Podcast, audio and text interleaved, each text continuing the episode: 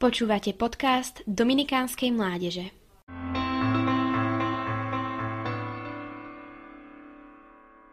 Čnosti Vytrácajú sa z nášho slovníka, vytrácajú sa z nášho šatníka. Čnosti sa dnes nenosia.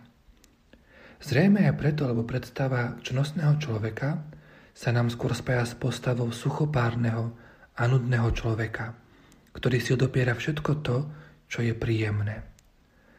No takáto predstava je na mile vzdialená od skutočnosti. Čnosti a suchopárnosť či nezáživnosť totiž nejdu k sebe.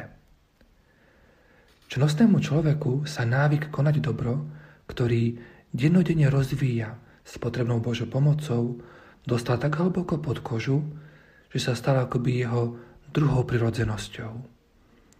Takémuto človeku je vlastné nie len konať dobro, ale konať ho spontánne a s radosťou. Čnostný človek nie je žiaden suchár, je to človek spontánnosti a autentickosti par excellence. Svet čnosti je tak svetom spontánnosti pre dobro.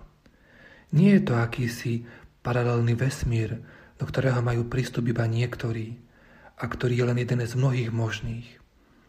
Svet by mal byť svetom našej každodennej reality. Byť čnostným človekom až do špiku kostí je totiž povolaním každého človeka, každého kresťana.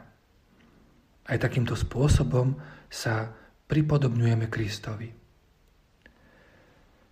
Ak chceme nahliadnúť do sveta čnosti a spoznať ho skrz na skrz, ťažko nájdeme lepšieho sprievodcu a učiteľa ako svätého Tomáša Akvinského. Tento rok uplynie už 700 rokov od jeho svetorečenia. Pri tejto príležitosti sa skupinka nielen mladých a domákov rozhodla počas nasledujúcich dní predstaviť vám v sprievode svätého Tomáša niektoré čnosti, ktoré sú vo všeobecnosti pomyselným srdcom jeho morálneho učenia. 7 týždňov, 14 čností, jeden cieľ – spoznať svet pravej spontánnosti, spontánnosti pre dobro. Aké čnosti vám predstavíme? Svetý Tomáš rozlišuje desiatky čností, no všetky sa zbiehajú v siedmých. Troch teologálnych čnostiach, ktoré sa bezprostredne vzťahujú na Boha. Viera, nádej, láska a štyroch kardinálnych čnostiach. Rozvážnosť, spravodlivosť, miernosť a statočnosť. Kým rozvážnosť je skôr intelektuálna čnosť, ktorá zdokonaluje našu schopnosť prakticky myslieť a správne a dobre sa rozhodovať v konkrétnych situáciách, zvyšné tri kardinálne čnosti patria medzi morálne čnosti. Usmrňujú totiž naše vášne či emócie a zdokonalujú našu schopnosť chcieť, vôľu, teda chcieť správne a dobre. Svet čnosti je skutočne bohatý. My vás pozývame nahliadnúť do sféry morálnych čností, ktorá je plná odtieňov čnosti spravodlivosti, statočnosti a miernosti. Prvou čnosťou, s ktorou sa zoznámime, je miernosť. Čnosť miernosti nám pomáha, aby sme sa nestali otrokmi tých vášní, ktoré nás tiahnu k zmyslovým dobrám – teda aby sme neprepadli pôžitkárstvu či telesnej žiadostivosti. No zároveň nás vychováva k tomu, aby sme sa nenechali premôcť zármutkom či ľahkomyselnosťou, keď sme o tieto pôžitky ochudobnení, napríklad počas pôstu. Miernosť tak chráni človeka pred tým, aby ho holdovanie pôžitkom či ich prípadná absencia neoslabovali v konaní dobra, a neodvádzali od jeho skutočného cieľa, spoločenstva s Bohom. Miernosť teda nebrojí proti telesným pôžitkom, skôr nás učí, ako nebyť ich otrokom, ako nebyť otrokom spomenutých vášní. Veď kto je otrokom, ten len živorí, nežije naplno.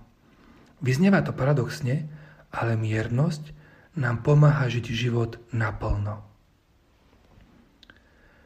Podľa Tomáša čnosť miernosti nie je čnosťou výnimočných a ojedinelých situácií. Miernosť sa totiž týka najmä telesných pôžitkov, ktoré zakúšame našimi zmyslami. Hmatom, chuťou, čuchom, zrakom a sluchom pri bežnom užívaní vecí, ktoré sú vhodné, potrebné či dokonca nevyhnutné pre náš život. Ako napríklad jedlo, nápoje, telesné dotyky či v súčasnosti aj mobil. Ruku na srdce.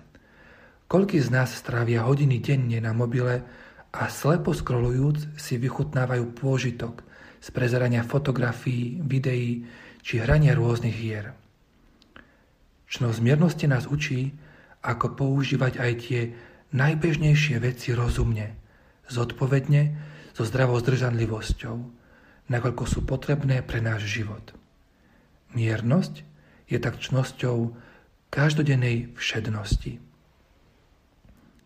Keď Tomáš Akvinsky uvažuje o neresti nemiernosti, ktorá je opakom čnosti miernosti, nazývajú detinským hriechom. Totiž tak ako malé dieťa nepoužíva rozum naplno, tak nerest nemiernosti uprednostňuje pôžitkárske používanie vecí, či dokonca ľudí pred usmrneniami rozumu. A tak, ako sa malé dieťa bez dostatočnej výchovy stane zanovitým, tak sa nerozumné a pôžitkárske, teda nemierne používanie stvorených dobier, premení na tvrdohlavú závislosť na nich. Nerest nemiernosti nás robí detinskými. Čnosť miernosti nás robí dospelými. Deti sú malé, nedovidia ďaleko. Dospelí sú zvyčajne vysokí, dovidia o mnoho ďalej.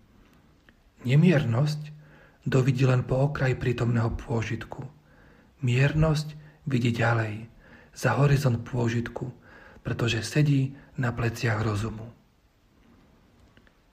Nerest nemiernosti mierí k nízkym cieľom, najviac totiž nedorástla. Nočnosť miernosti mierí k vyšším métam, k usporiadanému životu, v ktorom sa zračí harmónia medzi stvorenými dobrami, človekom, ktorý ich využíva, a Bohom, ku ktorému človek putuje. Nemierme nízko, máme naviac, mierme vysoko. Aj o tom je čnosť miernosti.